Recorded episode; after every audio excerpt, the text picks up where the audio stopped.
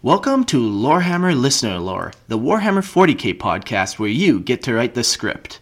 If you would like to submit your story, you can email lorehammerpodcast at gmail.com. And if you'd like to support the show and maybe even jump your story in the line, or maybe even read stories with me, or maybe you have a story you would like to read to me, head on over to Patreon at Lorehammer Listener Lore and check out all the cool ways to get involved and support the show. Enjoy.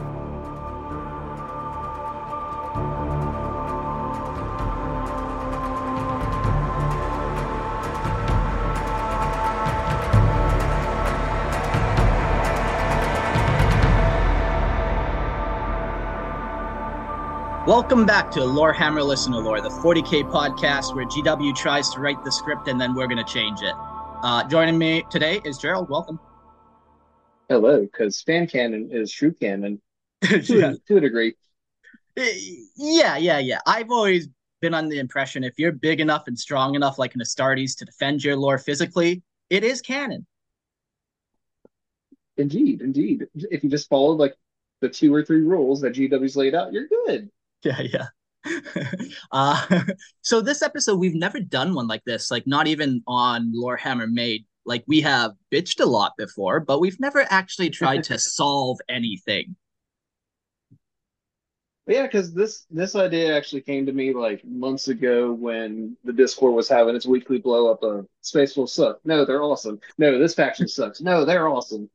Yeah. So I thought, And- what it would be nice if we just actually talked about how to make them not suck or make them more appealable, appeal, Yeah. you know, palatable. There we go.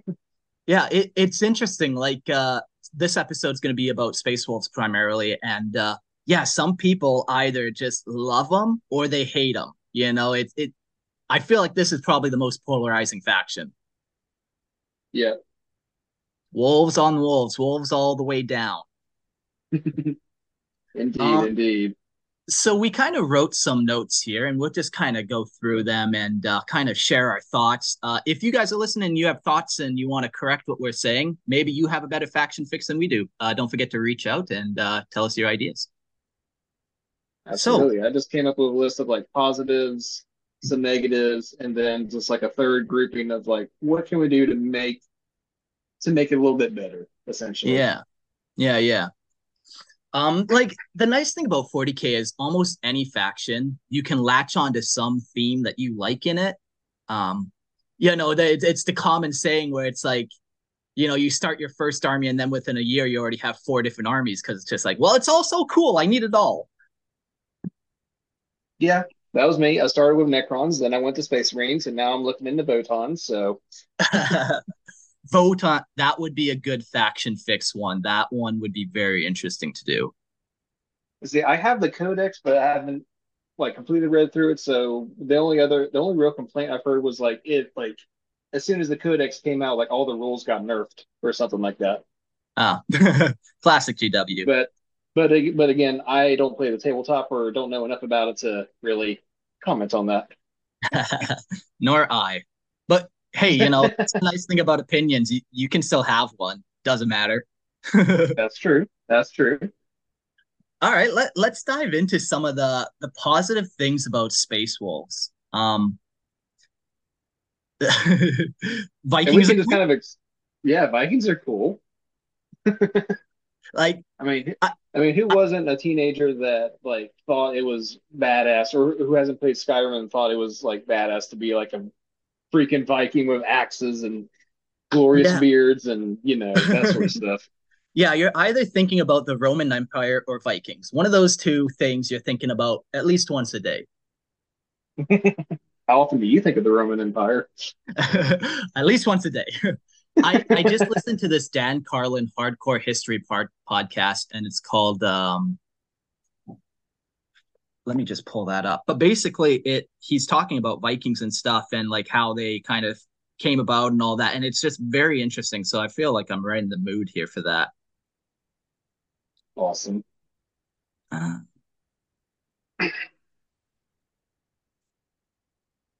na, na, na, it's loading.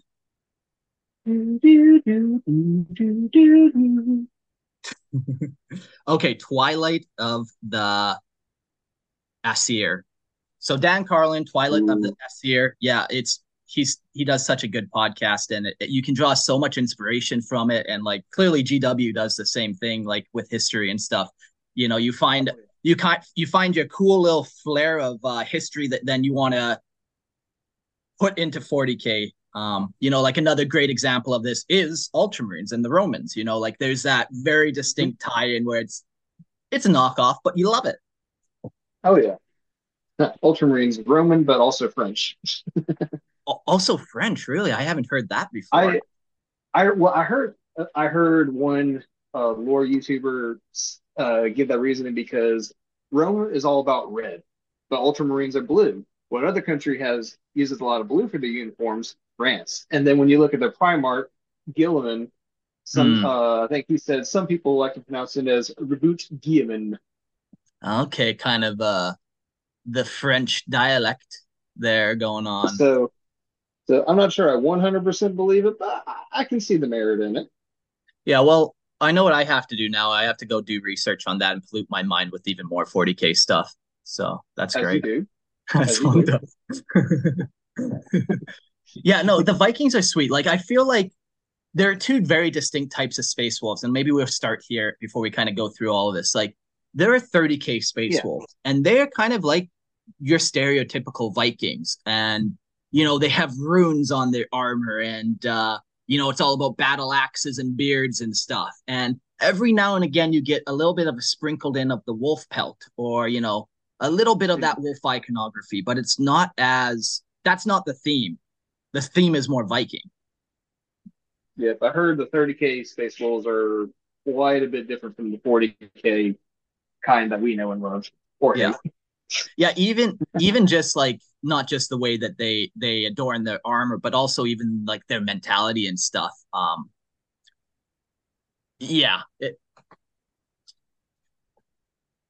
the the next little cool thing we like about space wolves are the wolves are cool. Like every guy likes wolves. Every, you know, dogs are man's best friend. so, you know, I you mean, can. They're my favorite. They're yeah, they're my favorite animal after like the dragon. So.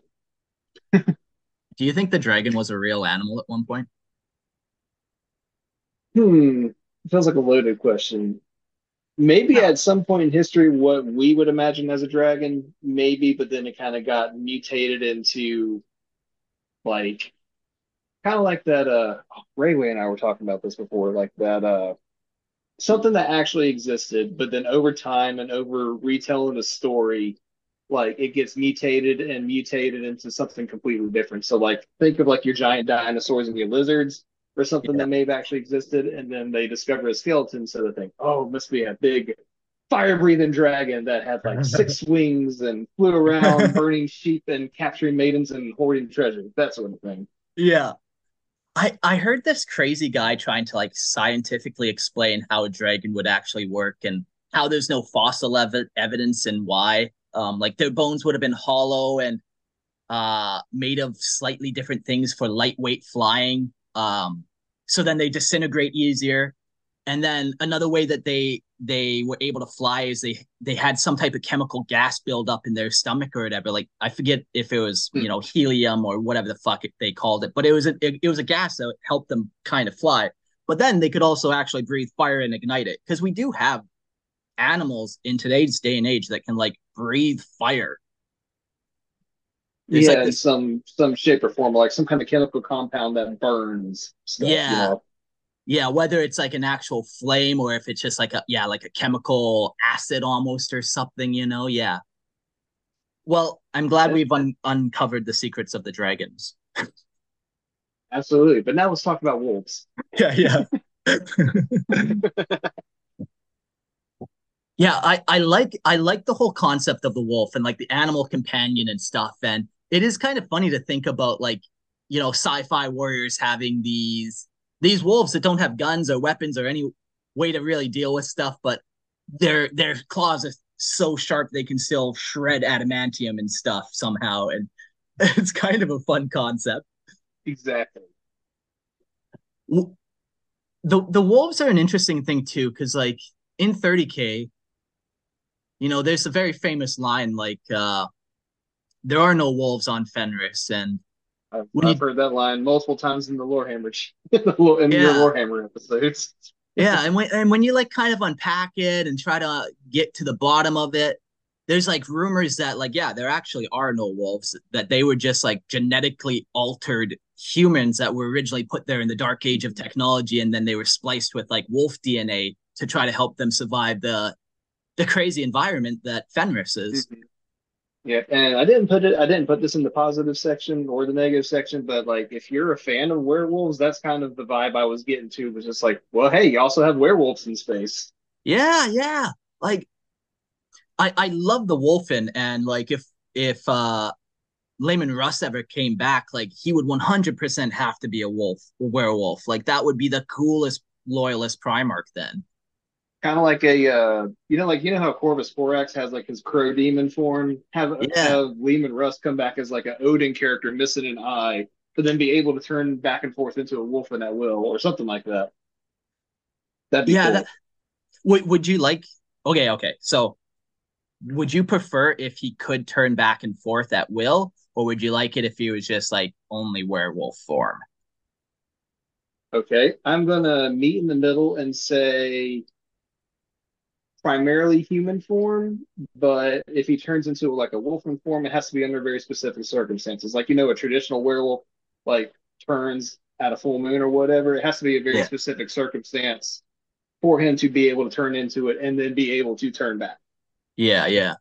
But that's just that's just that's just my two cents, my wishful thinking on that. Because of course, you, it's 40k. You got to have a grim dark in some way, shape, or form.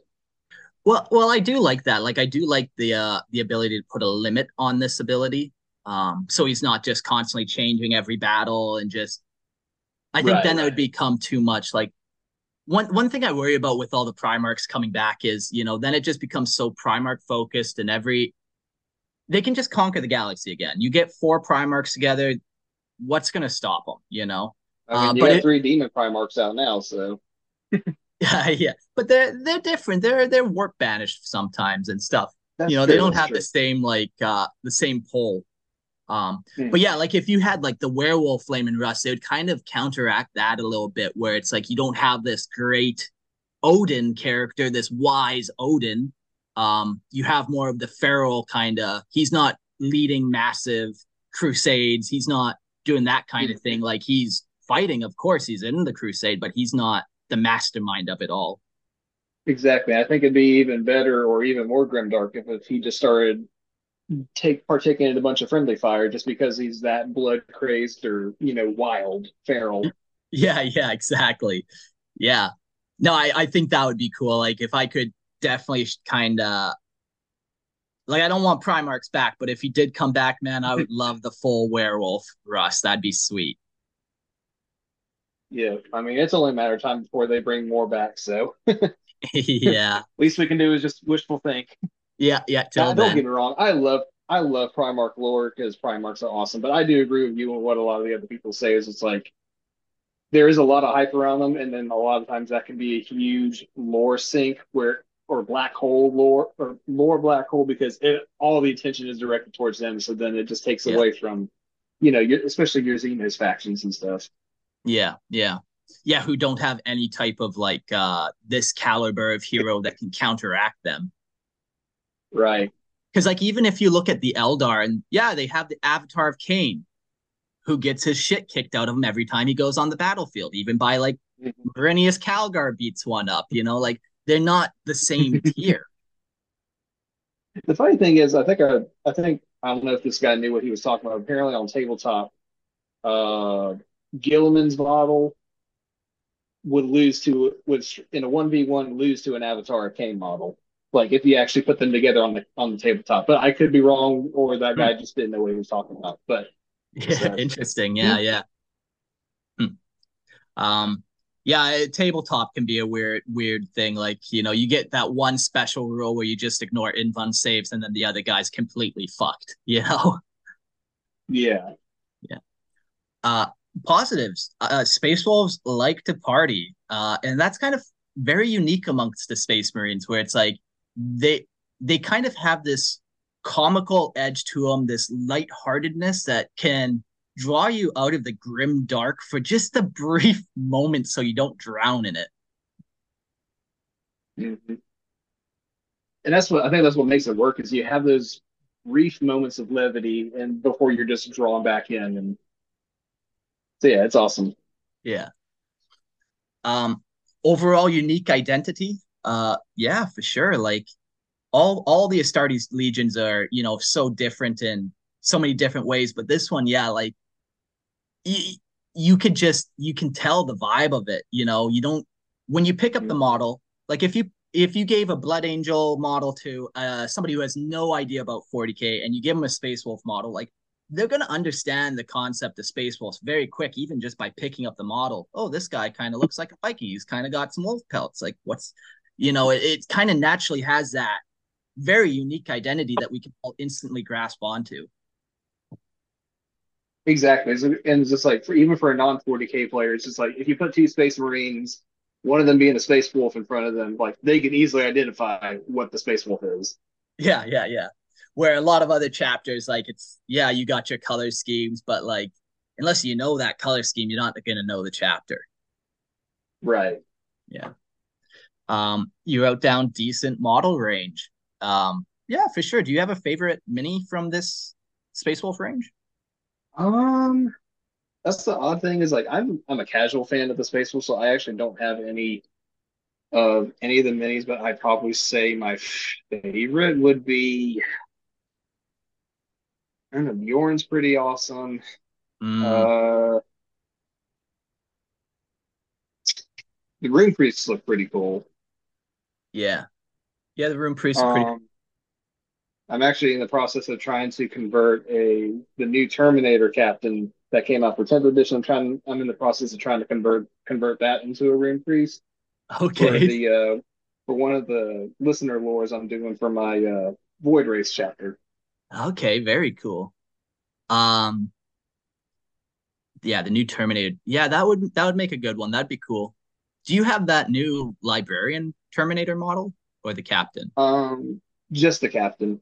Okay yeah, yeah. I wanted I wanted to get the librarian model, but the uh, but it was sold out before. Uh, it was sold out when I was looking uh, to do the conversion. So, but and the and the captain was left, so I was like, well, might as well get that.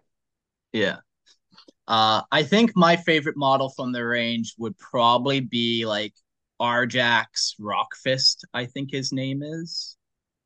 Um, he he's a Terminator a lone wolf Terminator who has a thunder hammer and a storm shield, but I'm pretty sure this oh, guy's yeah, like Thor. Like he has a thunder hammer that he can throw and it teleports mm-hmm. back to his hand. And then uh the Logan Grimnar his is pretty cool. And was it him that's on the uh, sled driven by the wolves? yeah. Was it was it his was his character like I, I that's one of that's one of those minis that you either love it or you hate it. But I, I like it just because of how ridiculous ridiculous it is. yeah, it is one of those ones where it's just like it's so 40k, it's so rule of cool, it's so impractical. Absolutely, but it's just it's, it's awesome. But it's prime 40k miniature stuff. Um yeah, Logan on top of it, like the actual uh Logan model himself is fucking cool. Mm-hmm yeah. and the axe and the axe of corn. It was like an axe of corn. Yeah, it, yeah. It was it was it was it was a chaos axe that yeah. he just, that he wields around. But we'll that actually goes into the negatives, which we'll cover in in a little bit.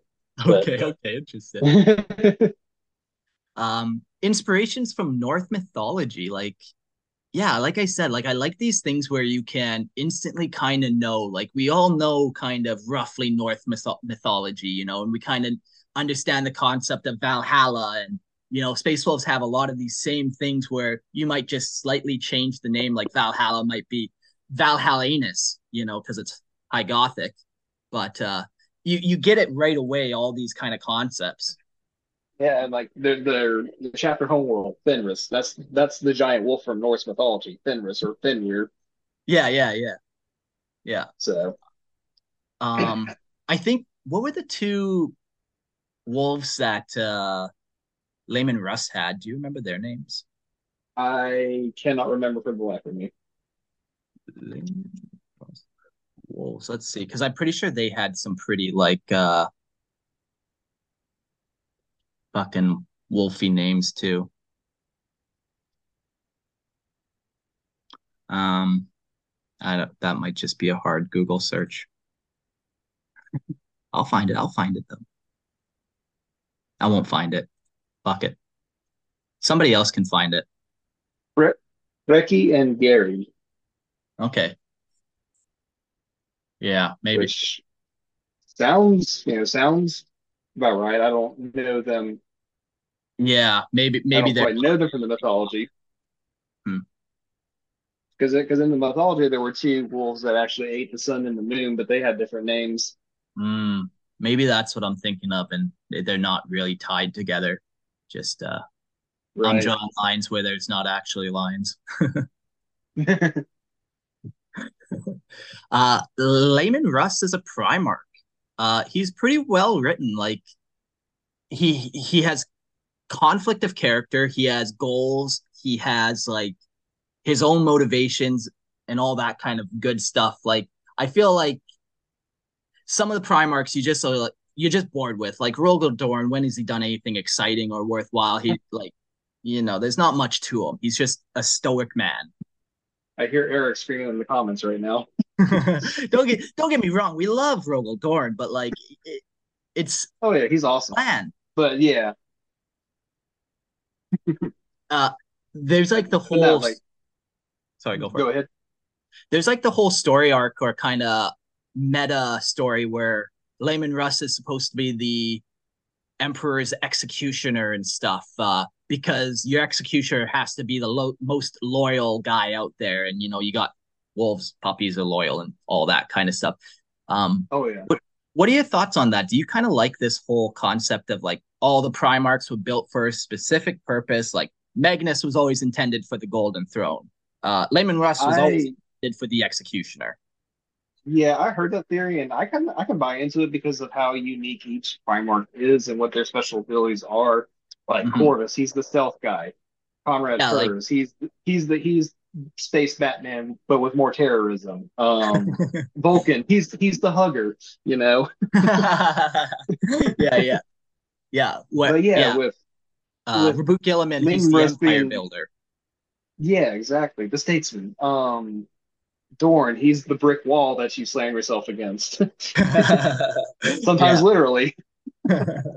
yeah so Um, he's he's got this very unique kind of backstory where you know it, it's rumored that he's actually the cause of the two missing legions or at least one of them and you know it's rumored that he's actually he he is the emperor's ex- executioner. And when these legions go traitor he was designed to go deal with them. Yeah, I think there was a line in one of the Horus Heresy books where it's just like I think uh I think like Sanguinius or somebody mentioned like, well no, what if what if my legion is next to be censored? And then someone says, no, that's unprecedented, and the rest is just like that's not unprecedented. yeah Like- yeah Kind of like hinting that, you know, he's had something to do with it before. Yeah. Uh, it's just a classic one of those GW gave me just enough information to piss me off, but not tell me what's actually happening. And we love it. we love it. um, I don't know what what do you what kind of appeals to you about Leman Russ? Um, again, the whole Viking aesthetic, the like he even the he is like he has his bad boy portrayal or whatnot as like one of the Emperor's executioners. Like, you know, the whole I think he does the wolf he does the wolf thing without overdoing it the way the 40k space wolves do, at least in my opinion. And the Yeah. fact he is, despite all of this, he is still loyal to the core. Like, Yeah. Yeah. so- and, Um, and just the whole, you know, everyone's like he is, he is, in my opinion, a fairly for what he is, a very well written Primarch. So, Yeah, I I feel like it. Like and I feel like he interacts with a lot of different people. Like obviously the huge interaction with the Horus Heresy is with him and Magnus and uh you know how Mhm. how how different would that have been if he didn't go so hard on them, you know? and, and and it's like you said about the character development, like he has come to regret some of those decisions he made during the heresy. Like Yeah. I think like he actually came to realize, well, okay, maybe Magnus wasn't completely wrong about it, but he was he was being such an arrogant dick about it at first. You know? Yeah, yeah. I I liked too the direction and how they kind of end his story. Um, like he just goes off into the warp to battle chaos. It's and he he might be there, he might not. He might come back in the wolf time, he might not. Like I I love the cliffhanger where it's like, yeah, you you're just waiting now for the end times for him to show up, and then you know shit's about to get real. Yeah, see, I like that, but I also hate that. I like it because that's a good cliffhanger to have a disappeared Primarch without actively confirming he's dead. Yeah. Um, I hate it though because you, just for that for that very end time mention alone is like, okay, we've had the fall of Cadia, we've had the Great Rift, now we've had what's the storyline with Lion El'Jonson, the Arks of Omen, like all these horrific things are going on in the galaxy. Yeah. How much? How many more bad things are you going to let happen before before like Russ is like, okay, it's the wolf time. Here we go. Let's rumble. You know? Yeah. Yeah. Like the galaxy was literally ripped in half by the warp. Um, seems pretty end times to me. Mm-hmm. I mean, not that I have a problem with Guilliman coming back, because yeah, at that time he was the right one to come back of any of them. But it's just like, how many end of how many uh end times are we going to go through before Russ decides, okay, this is his end time? Yeah, yeah, yeah, yeah. Well, when, once the the the palace, the uh once Terra gets sieged again, maybe that will be a true end times, and he'll come back and defend like the good little. So Horus Heresy 2.0. yeah, yeah, exactly. Oh, great! Just what we needed. I need. I need. Because honestly, because let's be honest, that's what that's that's what they're gearing up for now. oh God! Yay! yeah, I feel like there's just a lot of great Space Wolf characters. Like they they just feel a little more relatable, a little more human, and maybe it's just because of that like kind of party aspect to them and you know their ties with uh Fenris and how they actually will like hang out with the tribesmen and stuff a little bit and yeah and I think like at least compared to the other legions they are more they're a lot they're they're a lot nicer to like your average guardsman or your average human. Not quite yeah. like salamanders level but you know they're they're a lot nicer to mortals.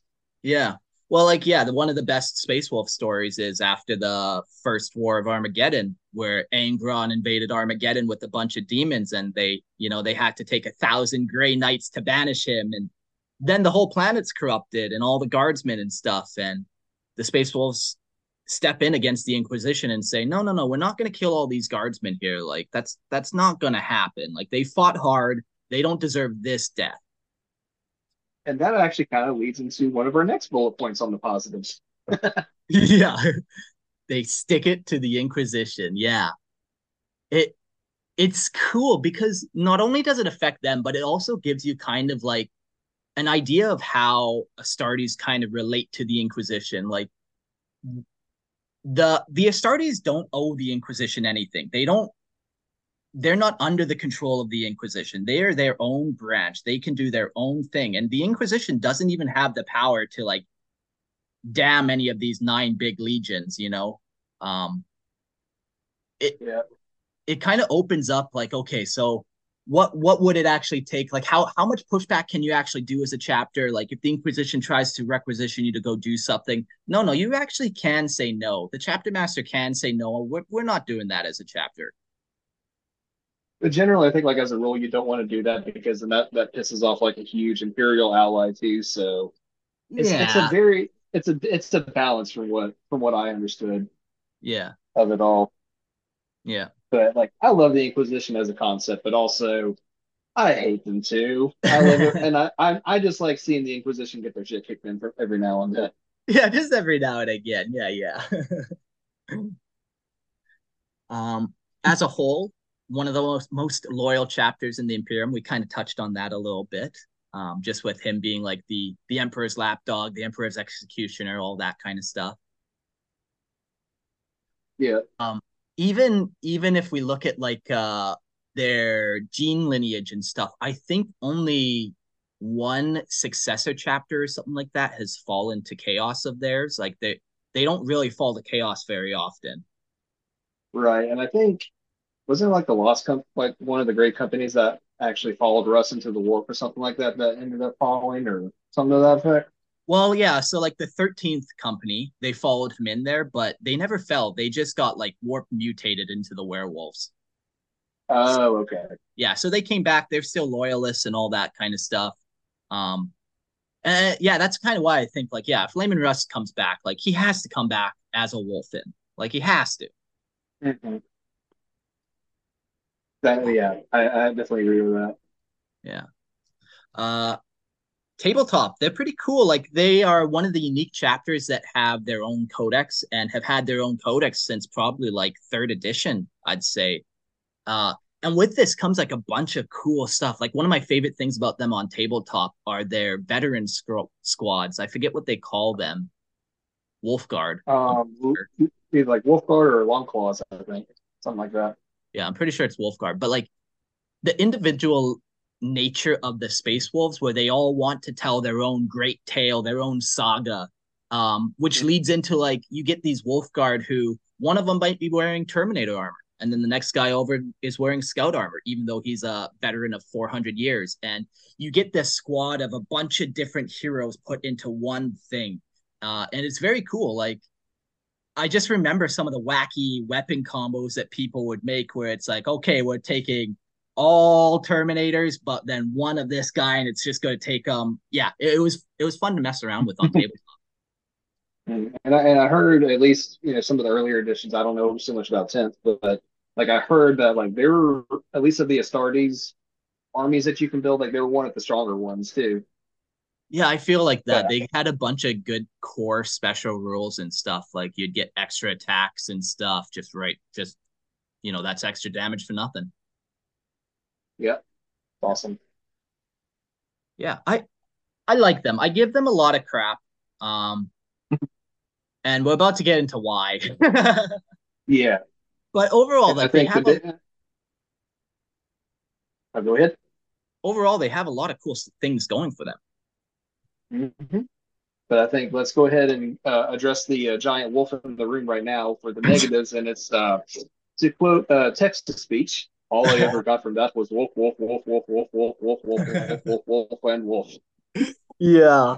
Yeah, the amount of units that are named Wolf Guard, Wolf Fang, the, their guns shoot frost wolf ammunition, they got their wolf ships.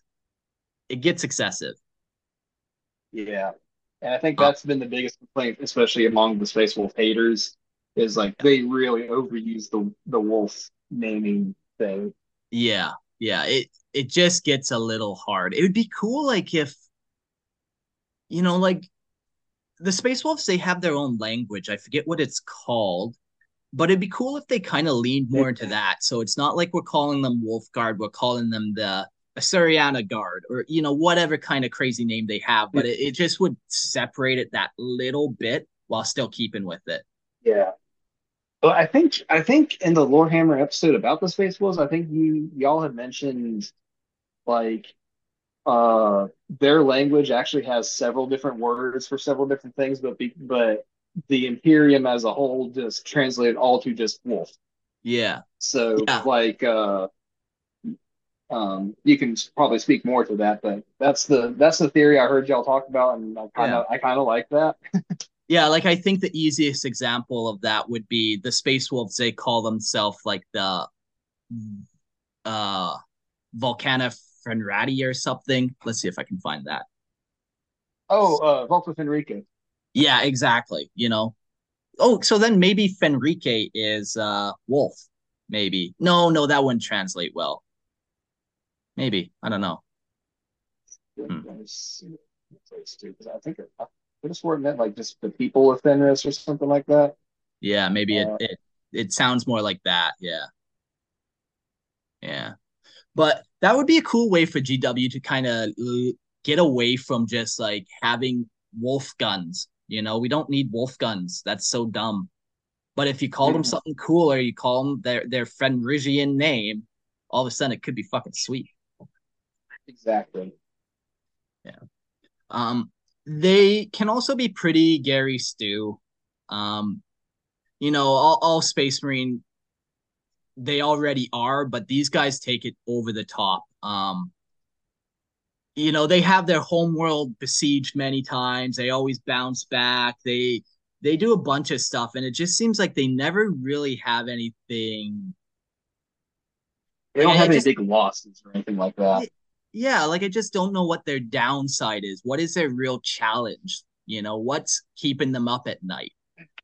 I don't But, know. Yeah, it's like I know people get like people like to give the Ultramarine shit because they're the they're the poster boys or whatnot. It's like they never seem to lose anything.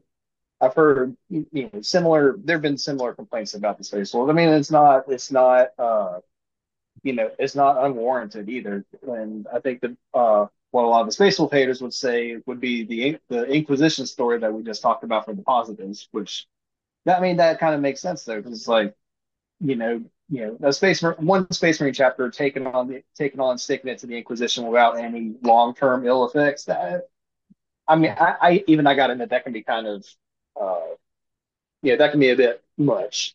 Yeah. I yeah. And you can kind of make it work. Like, yeah, they're one of the nine original legions. Like, okay, they're not just this 23rd founding chapter trying to put up a fuss. Like, you can kind of get around it, but still, like, yeah, there was no repercussions for that. Um, where other chapters, you know, like the Lamenters, they've done uh I think they sided on the wrong side during the Badab War for like a hot minute, and then they had to go on like a fucking 500 year crusade without being able to recruit new Astartes anymore.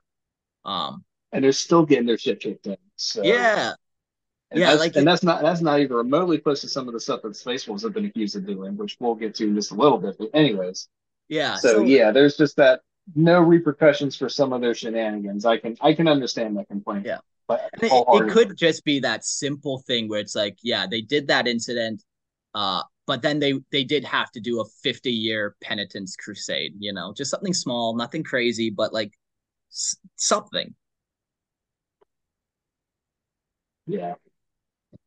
Um, you wrote here in the negatives alcoholism as a negative. Um, Um, that wasn't real. That was that wasn't me. I just I took a poll in the Discord a while back Ah. of, you know, to get some different opinions, and then one of the one of the uh, more vocal of the Discord users mentioned that quite often. So I'm just like, I'll I'll put it in here to you know I'll put it in here for your sake. yeah, So, yeah, But I think we should also make mention too with the whole partying aspect is uh the space marine biology of they can't actually drink regular alcohol like you and I can. yeah. Too efficient. Exactly. So they have to brew a very specific type of alcohol that they can drink and get wasted on, but then would kill a human being if they tried to drink it. Yeah. Yeah, it's kind of funny. Um, it's funny that this is like a negative, I guess, when we're talking about like, yeah, in real life, alcoholism is fucking tragic, man. That's a dark fate you can go Yeah. down. But we're talking 40k here. We're talking think- about genocidal super soldiers. So is alcohol really the really what we're worried about here? Yeah. oh man. Um, borderline heretical. See comment about the Inquisition, savagery, and brutality. So this was, I think, this is that same Discord mentor he or Discord or Discord user. He always says they're they're borderline uh, heretic. They're borderline heretical, and I mean, I could see the mirror in that. Like compared to, uh, oh, so like like take your typical Ultramarine or your uh, or your Imperial Fist. You know, they'll shoot you, they get you with a chainsword. That's it. Space Wolves, they have axes. They will come at you and rip you apart if they so wanted to. They, uh, you know, they are so much more brutal in a lot of other ways. Maybe not as much as Blood Angels, but anyways. Um, yeah, they're not drinking blood. but yeah, just like some of the stuff they do. Yeah, Yeah. like some of the stuff they do in a fight, you know, especially if they get it, really get into it. yeah like they're they can they can fall to like feralness almost. You know the um i don't think you'd call it like bloodlust but it would be bloodlust but there'd be a better space wolf name for it. Wolf lust no that's something else.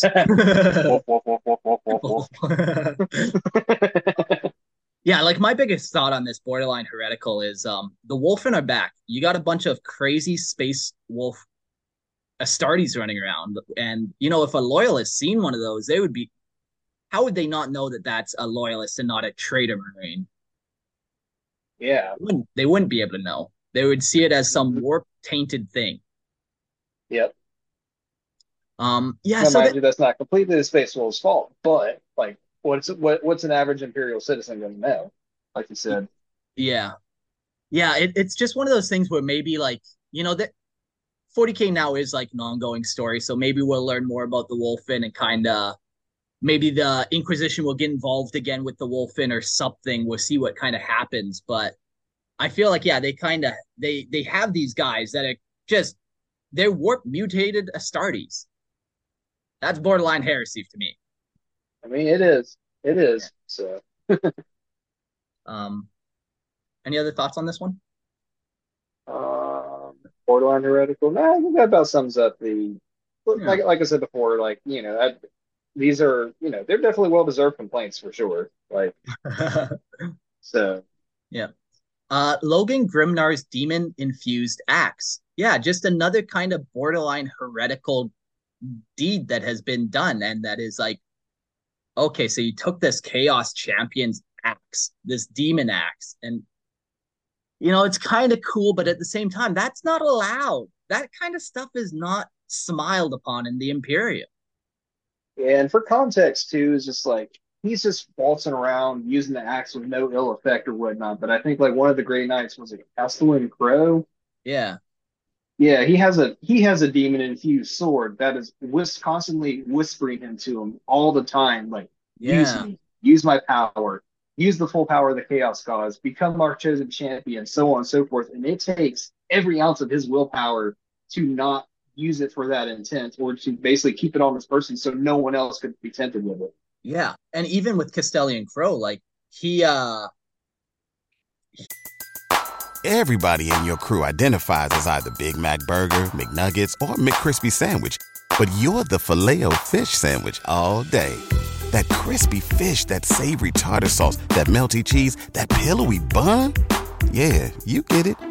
Every time. And if you love the filet of fish, right now you can catch two of the classics you love for just $6. Limited time only. Price and participation may vary. Cannot be combined with any other offer. Single item at regular price. Ba-da-ba-ba-ba. he um he intentionally like on tabletop he, he doesn't even have a power sword at least in some of the editions like because that weapon he intentionally does not use it to its full power like he where logan grimnar has no ill effects to using a a demon infused axe for hundreds of years Mm-hmm.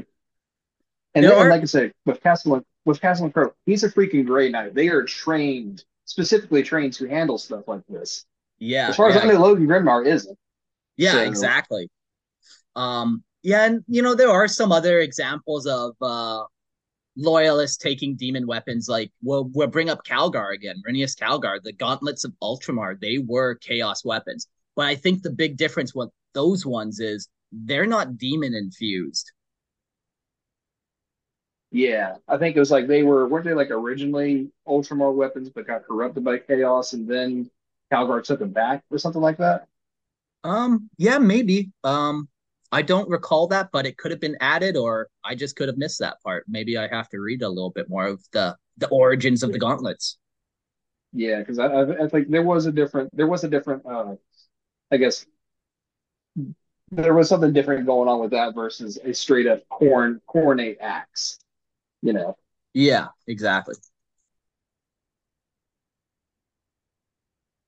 Um, Our next little piece here that we wrote hypocritical with psychic power. but who isn't a uh, hypocrite in 40K? Yeah, so like the whole, you know, they they were huge proponents of no psykers at the Council of Nikaea and stuff. And, you know, yet they have their rune priests. They have the rune priests that no, they don't draw from the power of the warp, they draw from the power of their planet. And it's this weird kind of like, well, yeah, but that's still warp energy. Like, I say it's like yes, but also no. yeah.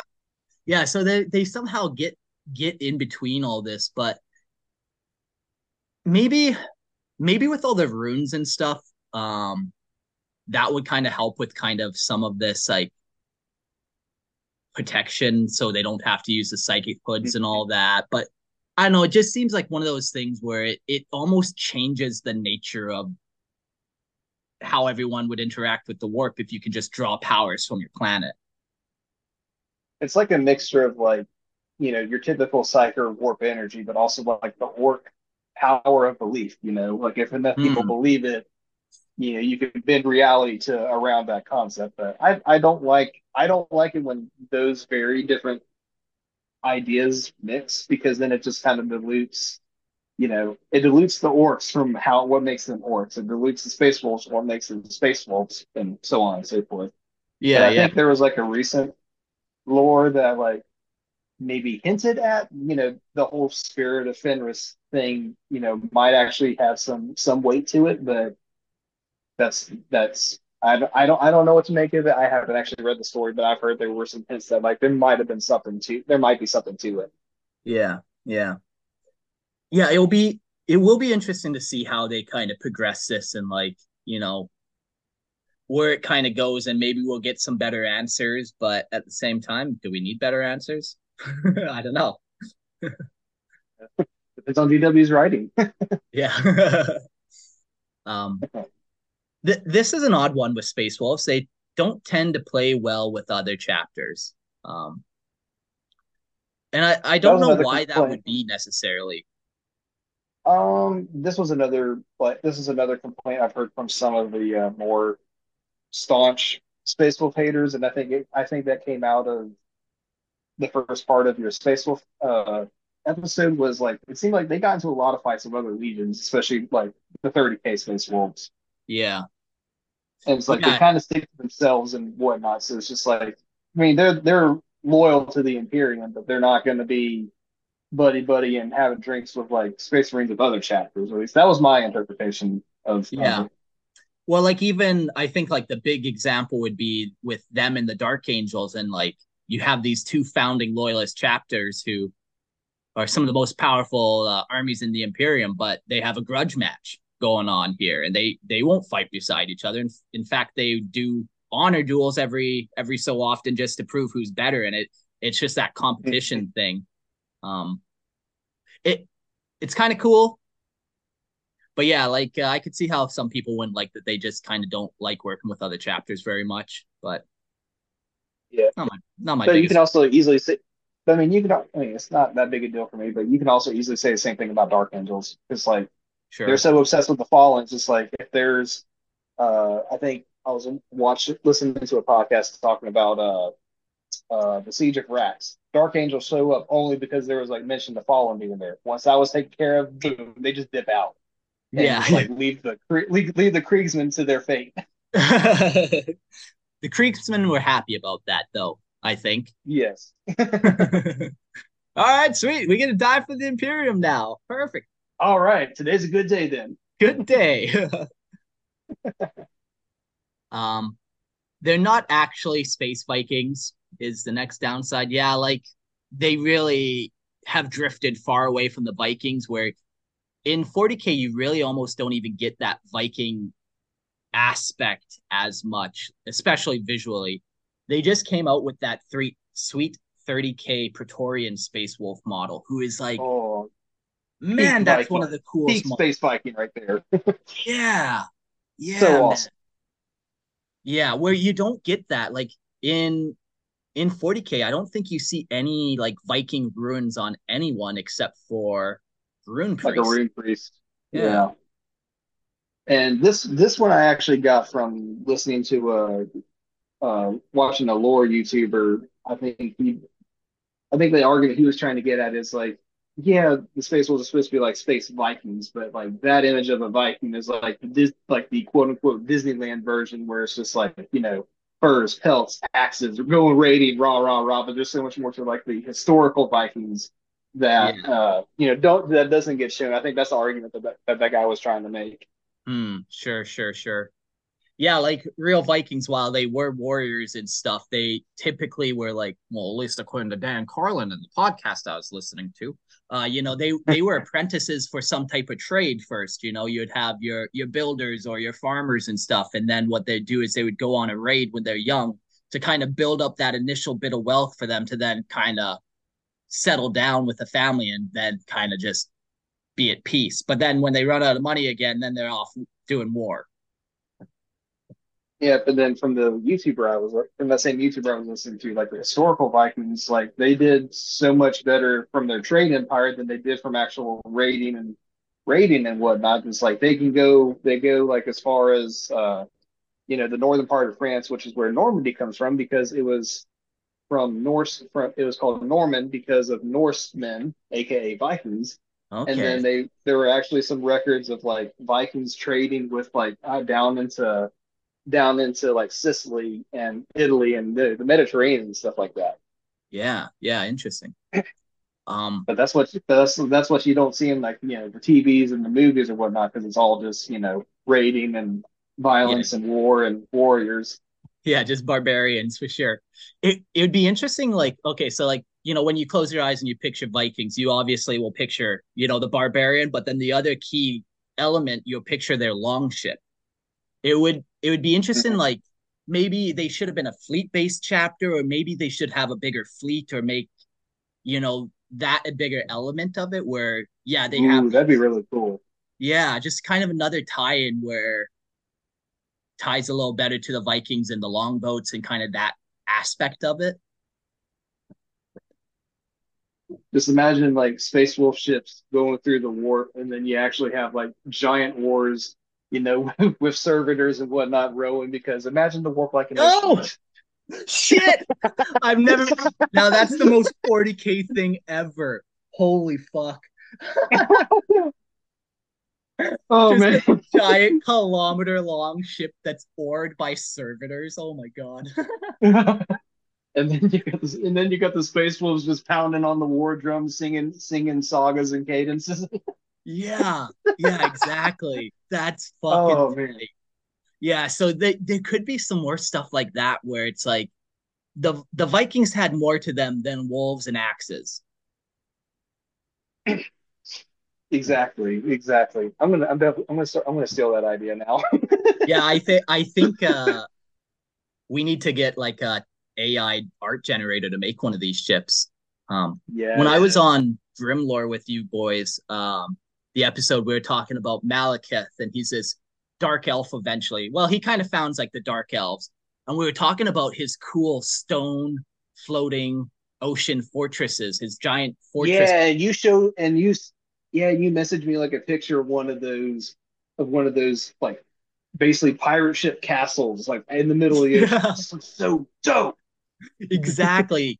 now just imagine that, but 40k 40k arised, you know, like yeah, man, the I think you said it best. The oars on spaceships, fucking classic.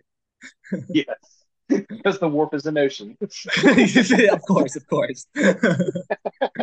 Holy fuck. Oh man.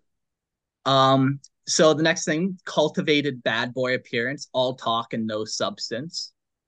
Interesting. Okay. And yeah. I think that I think that argument comes from like a lot of the boasting, you know, the tale yeah. regaling, you know, folks with tales of their sagas and whatnot, and uh, yeah, you know, yeah, and even just being, story, yeah, and even just being like the emperor's executioners and stuff, like that kind of can rub you the wrong way a little bit. Like, oh, so you think you're just better than the other stars? You think you could just go in and eliminate Astartes chapters? Like, okay. Exactly. And that kind of bleeds into the next bullet point, and I gotta pull it up real quick.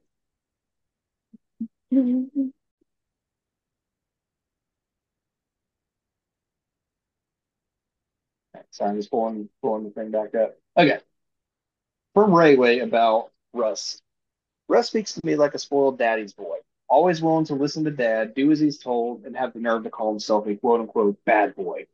He rides the aura of his Viking theme to mask that he isn't actually that brutal. He talks about his strength and how he can kill Primarchs, yet loses against every Primarch he's fought. Angron kicked his ass, left Russ crawling away bleeding. Angron could have and was about to kill Russ. However, chose to savor the victory to prove a point. Quote, You have the audacity to come to me, to insult me, to say you have the moral high ground, and then claim you're here to kill me. I defeated you, and so I'm leaving you lying there so you can stew on the fact that you got beaten.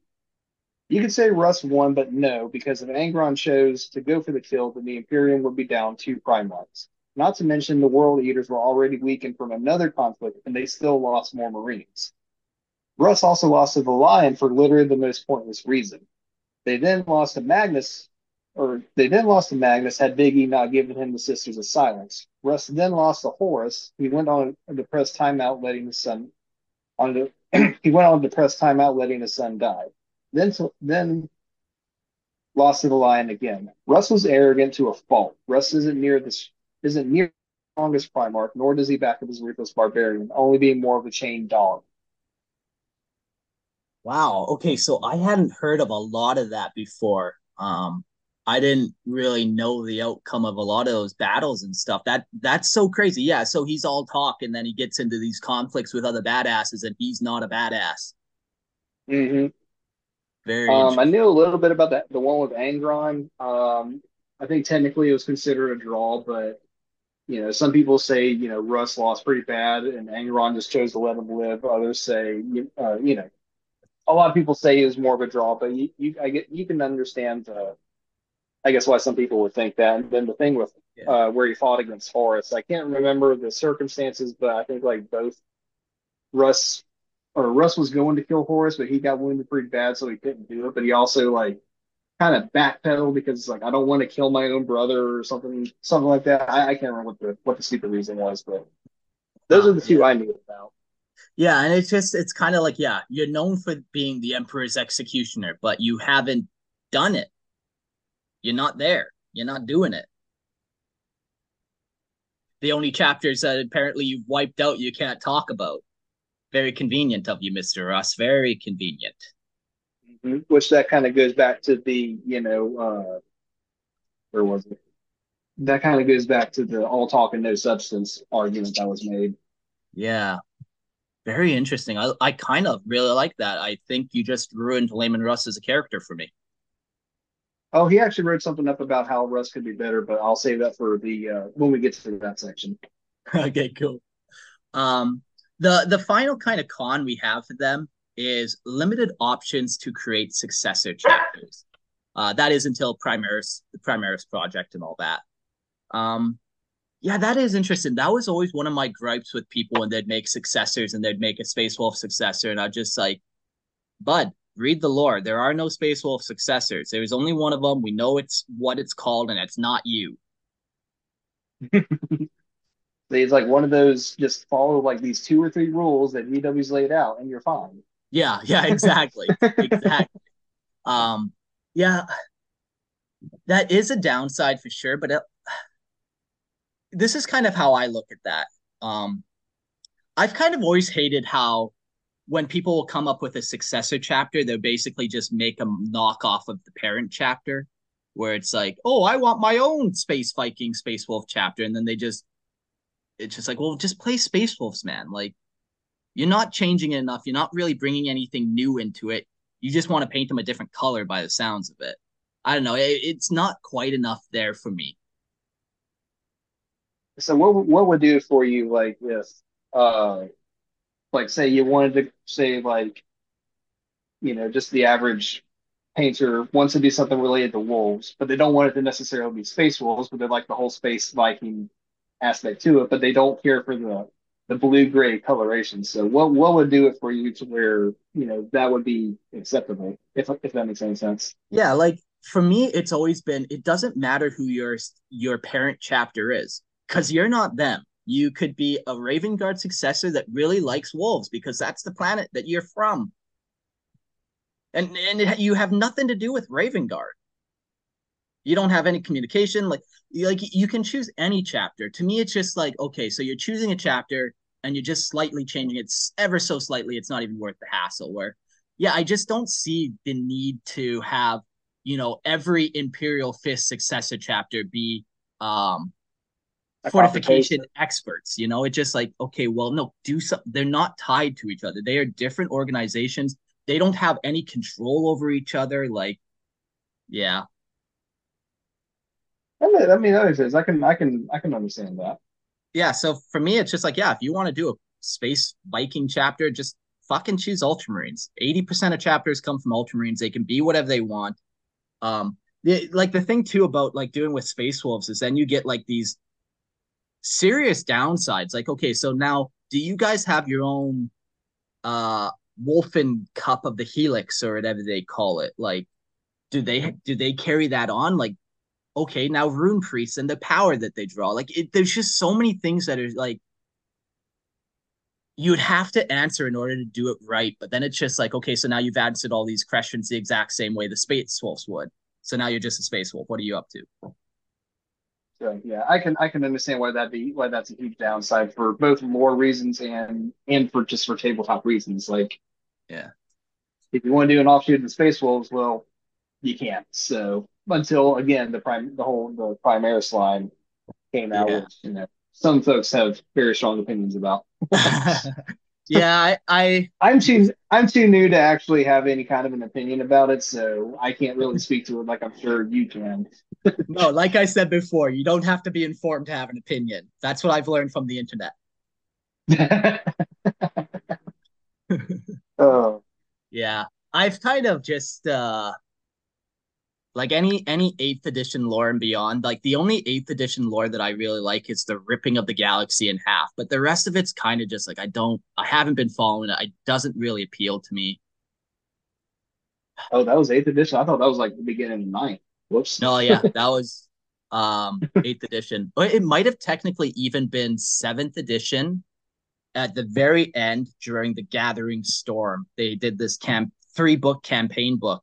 Uh, and at the end of it, Roboute Guilliman gets resurrected. So I think also at that time too, the galaxy Oh, kind of gets ripped in half.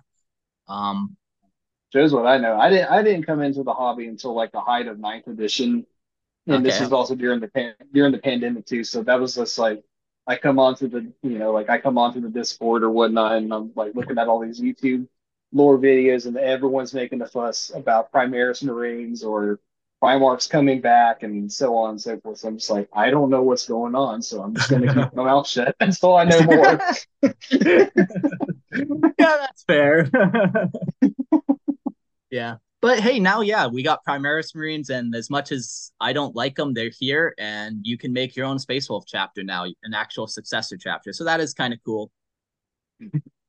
Like, Oh, it would be my cool to see a Says the guy Wolf. with an Astrocrota chapter. yeah. Hey, maybe maybe they come from the Space Wolves, you know, and they drink from the cup of the Gator. and they venerate the mighty crocodile Hunter. yeah, of course, of course. Yeah, it, it would be interesting oh. to do like a successor chapter that kind of just spits in the face of the Space Wolves with a, they're like, yeah, we're not doing any of that shit. Like, we're not we're not wearing wolves. We're not doing any of that.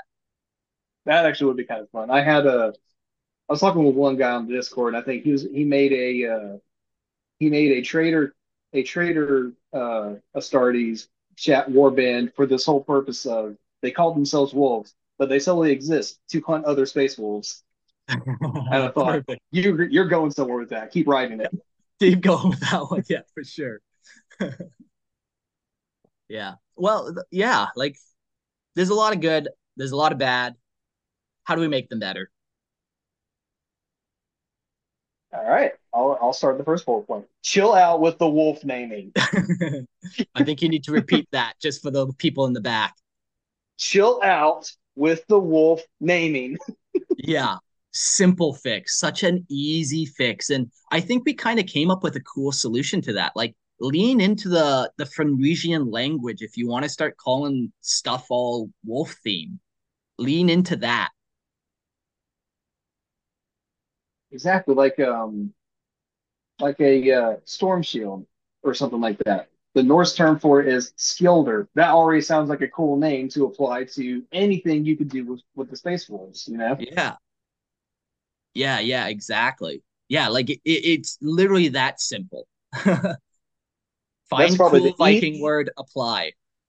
Exactly. That's like the easiest easiest fix you could probably do. Right Yeah. out right out the gate. And honestly, that would change probably like who knows? Let's just say 75% of people's mentality on the Space Wolf is just, you know, when you're looking at Leman or Logan Grimnar and his wolf sled, chill out just a touch. you know, think you get more people interested. I mean, I agree it is completely ridiculous, but I still like that one though. Yeah. It, it's that fine line of 40k rule of cool. Like I'm going on about fucking s- kilometer long spaceships with oars, but I don't want this guy in his little sh- his little shed thing. So, does it does There's it really so much sense? disbelief here. Yeah. uh, the next big thing is have them lose in the lore at times. Yeah, it just seems like every battle they kind of come out okay. Even like, you know, their homeworld gets sieged a couple times and they fight off the siege. And it's like, okay, so how's your recruiting population now? How are your numbers now? We don't get any of that stuff. Like, you you hear about like, you know, the Ultramarines, and when they fight in the first Tyrannic War, they lose their entire first company and it takes them decades centuries to build it back up and like come on we need we need something like that we need an actual downside here And like to get to go back to the, you know, Ultramarines are the poster boys or whatnot, like at least with this new batch of war I've been hearing about is it's like they're actually going through some pretty good development where they're getting a lot of ultra depression. Like uh the first Tyrannic War, Calgar loses like both of his arms, like half of his body, and his entire honor guard. yeah You know, stuff like that. You know, Roboute Guilliman coming back. He was the great statesman or whatnot, great organizer of, of all of the Primarchs. But now he's seeing the state of what the Imperium has become, and he just he doesn't know what to what to do. Like yeah that's and then I think uh, the big the other big one was uh was it Cato Sicarius, like the biggest glory hound of the Ultramarines, got humbled uh, after being lost in the warp or something like that for I can't remember how long or the specific details, but he suffered quite a few losses and kind of toned toned down his eagerness a little bit. yeah yeah So just something like that would and apply it to the Space Wolves, you know, in a way that's unique to them would go a long way as well. yeah yeah yeah like i've always said like when i'm reading people's listeners lore like i look for a couple things. I look for like what is their purpose in the galaxy? Like what makes them actually want to go interact with people? And then you know obviously what are what's their gimmick? What makes them them? But more importantly what is their downside? What is their struggle? What keeps them up at night? We need to know that. And apparently I need nothing to think. I need to think about that when I'm writing more of my void race work. Yeah, yeah. You need that killer kind of, you know, negative thing. Uh, in the fifth edition Space Marine Codex, I think this was probably one of my favorite codexes because they had a way that you made your own custom chapters, and they had, um, basically they had a bunch of major, uh, not flaws. What would be the opposite of a flaw? Major perks, we'll call them. Perks, yeah, perks, Yeah. something like that. Yeah, so they would have like major perks, minor perks, major flaws, minor flaws. So and they would they had kind of like this table where it's like if you want a major perk, now you have to take two minor flaws. If you want two major perks, now you're taking four minor flaws. And they had it kind of laid out like that where it was built in where you're having these issues. You're not just this Mary Sue character. Right. Exactly. Um you have a comment here. yeah, that's. Oh yes. Okay. So, yep. So I so talking with Rayway, I also asked after he gave me that whole uh, diatribe about why he can't stand Russ. That I, I then asked him how would then, okay how would you improve it? So this was his response. Personally, I think Russ is well written already in the way he is. Like I don't like him, but I think for the character he is meant to be, I think he's written very well. However, what I would change is Russ 1000% being totally loyal to the Big E. A good follow up would be showing he's grown detached from total loyalty and is a lot more cautious. Writing Russ like Heresy era Lion, Lionel Johnson, I think that would be an interesting character arc. A loyalist Primarch who returns but doesn't join the Imperium, and his arc could be one of self growth and finding himself. growing to see more than what he hears and loses some, but not all of his arrogance. Interesting. Yeah, yeah. That's kind of cool. I think, yeah, a good way to do that, like, uh, would be, yeah, he comes back as a Wulfen, where then it's like, yeah, he's not going to imperial meetings and planning because he's a fucking werewolf thing. Like, yeah, I, I, I mean, he can then kind of. What's to say the Imperium wouldn't see another Xenos or another Chaos tainted creature on and try to kill him on sight? You know, if he shows up in Imperial space. Yeah, exactly. So kind of just that way, he's kind of left to his own devices. He's not mixing and mingling with too many people. So he can really work on himself. Exactly. Cool. Okay, that's insightful, Ray Way. I like that. Mm-hmm. Uh, Deep thoughts up. Good thoughts from Rayway. and if you want more, go check out more. Hashtag shameless plug. If you like Warhammer Fantasy, Rayway and I talked about uh, you know different factions in the world of Warhammer Fantasy. So yeah. there you go. We're Fantastic. on Spotify, Apple Podcasts, and and all that other good stuff. So there you go yeah, very cool. And what I like about your guys' show is you're open to uh, having other people on. Like I've been on, a couple other Discord members have been on, so I really like that kind of engagement that you're doing.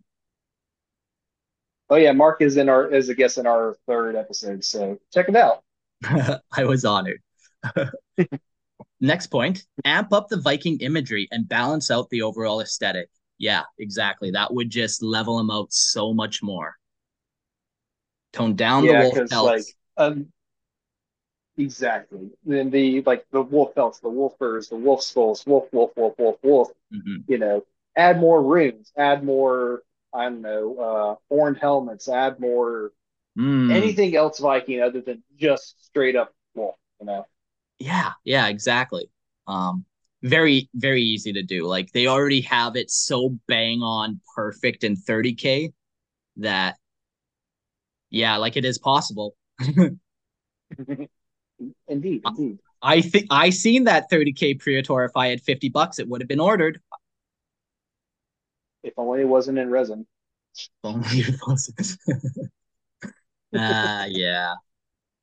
Um, take up more inspiration from Norse mythology. Yeah, for sure. Um, for sure, absolutely.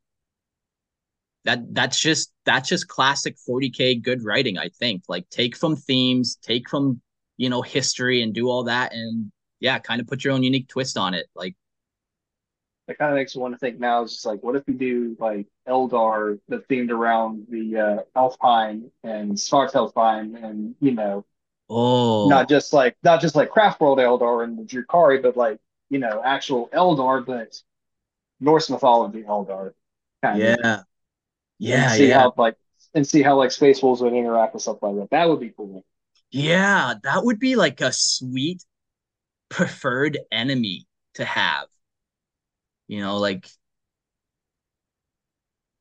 yeah, and then have like a and then have like a Votann league that like well actually the the leagues as a whole kind of have that Norse naming scheme from them, so that, that might not be a good example. But like, still do a lot of trading with Votann because they're space dwarves.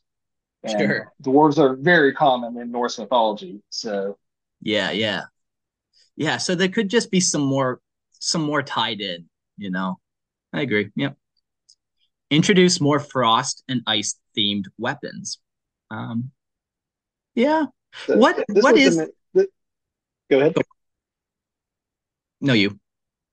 Oh, now this this came from a, another uh, Discord user that, uh, and it goes back to the like the the you know chilling out with the wolf man thing instead of like the wolf axe, like you know the have it like the frost axe or the icicle or the ice scythe or something like that, and have it give it like a uh, like a freezing effect, kind of like Kratos' Leviathan axe or something like that. Just just something a little bit different, but still you can easily identify it as something unique to to the Space Wolves. Yeah, exactly. Um, I'm just reading about frost axes and how they work. The cutting edge of frost, frost axes are often made from energized diamond, giving them the appearance of the blade forged from purest ice. Other times, for those with the courage and skill, oh, that one doesn't matter. Whatever. They also use kraken teeth sometimes, but yeah, like that's cool. Like this is a good way to do it where uh they're not actually using like frost weapons, but it has that appearance. I kind of like that where you know, it's not like it's not actually this wisping blue energy off the blade. It's like shimmering diamonds that look like it. I, I really like that way. Mm-hmm.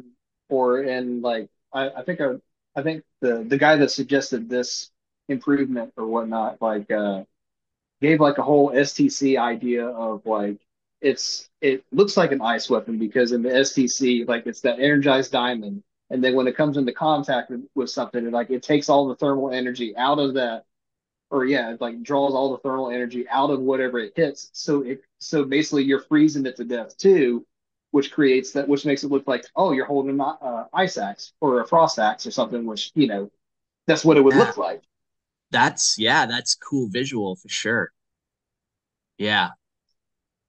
Um, I know they have one other kind of like crazy uh weapon, frost cannon, space wolf. Let's see what that does, what it's called. Hellfrost Cannon. And it's a type of specialized weapon used by the Space Wolves. These weapons can focus fire, uh, can fire focused or dispersed beams of sub-zero energy at their targets that instantly encase them in blocks of ice, uh, colder than the vacuum of space. Unless the foe can break free quickly, they will be trapped in the glacier tomb forever. Yeah, pretty cool. Um, yeah. I've heard of heat-based weapons before. That makes sense. Ooh, what would be cool is if like like a Bifrost cannon where you know it's just like a giant cannon that shoots off like beams of energy like the Bifrost from the, the Thor movies. Yeah. Because like that's like hard I think I think it's like they call it like hard light or something like that that just like you know and it can you can have like the heat wave and tell it, yeah, heat wave element to it or whatnot but that that would be pretty cool.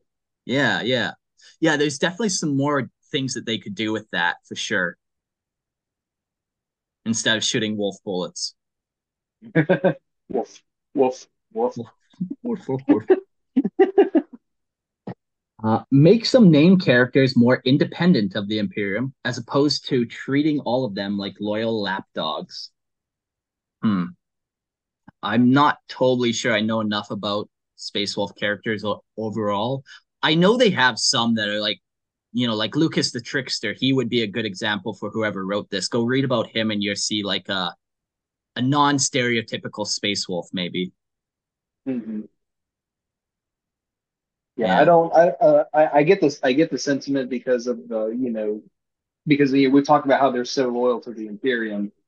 That's just like you know you can make some that are a little bit more independent, but may not necessarily you know fall to chaos too. Yeah. Um, something something. I think I think that's what they were they were trying to go with. Yeah. Well, I made that argument.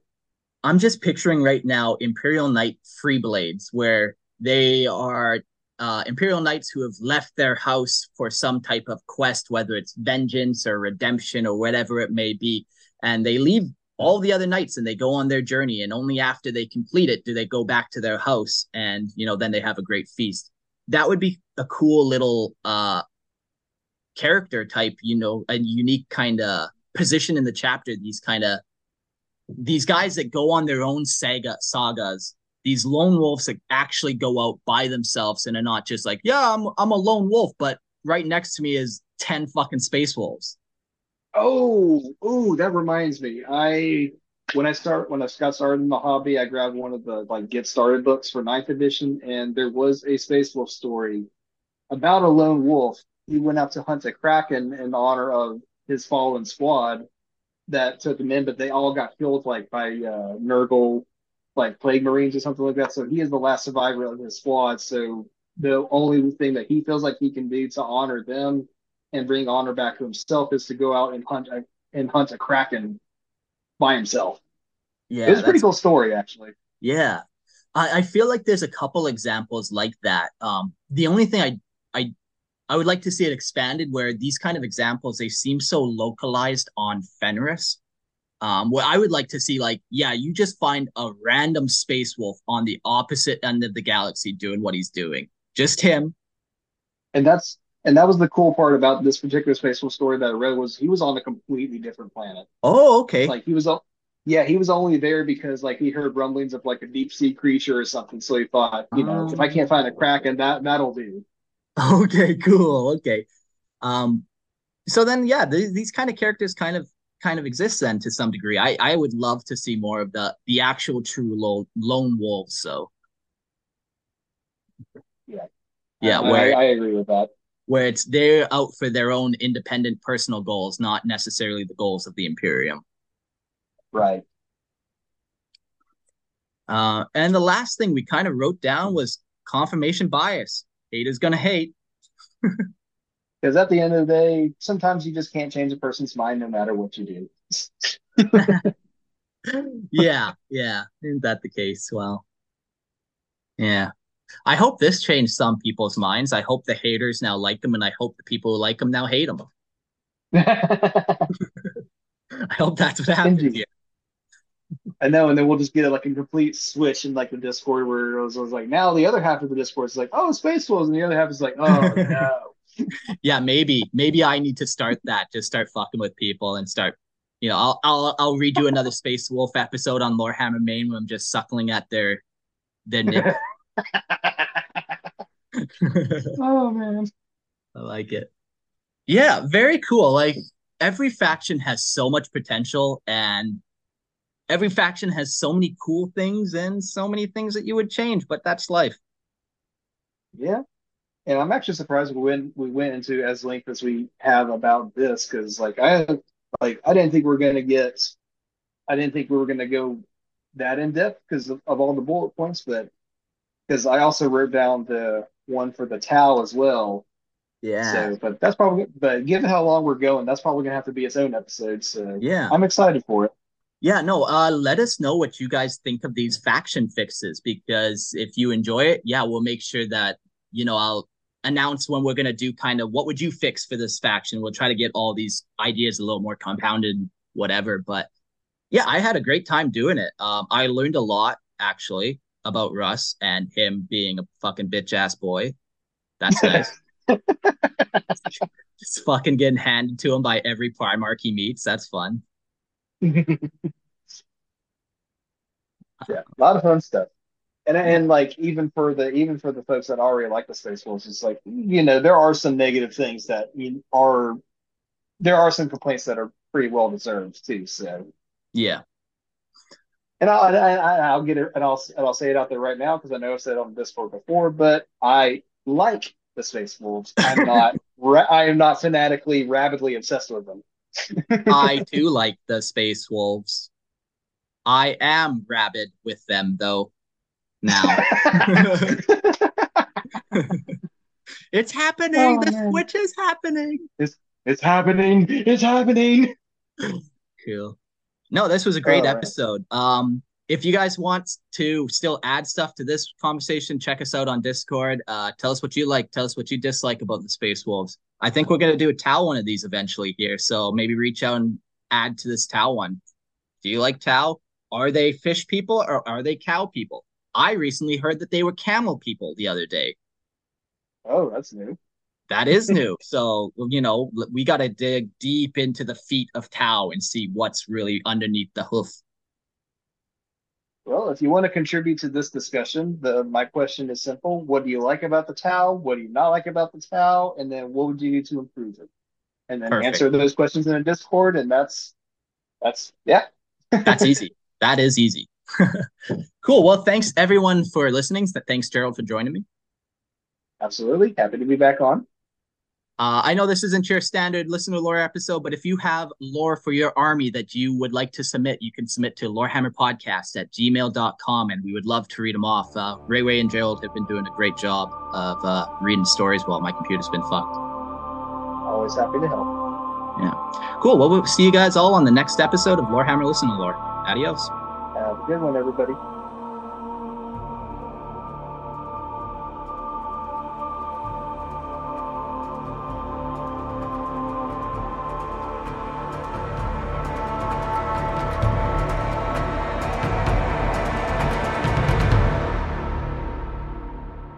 Thanks for listening. If you would like to submit your story, you can email lorehammerpodcast at gmail.com. And don't forget to check out our Patreon page and support the show at Lorehammer Listener Lore. See you next episode. Everybody in your crew identifies as either Big Mac Burger, McNuggets, or McCrispy Sandwich. But you're the Filet-O-Fish Sandwich all day. That crispy fish, that savory tartar sauce, that melty cheese, that pillowy bun. Yeah, you get it. Every time. And if you love the filet of fish, right now you can catch two of the classics you love for just $6. Limited time only. Price and participation may vary. Cannot be combined with any other offer. Single item at regular price. Ba da ba ba ba.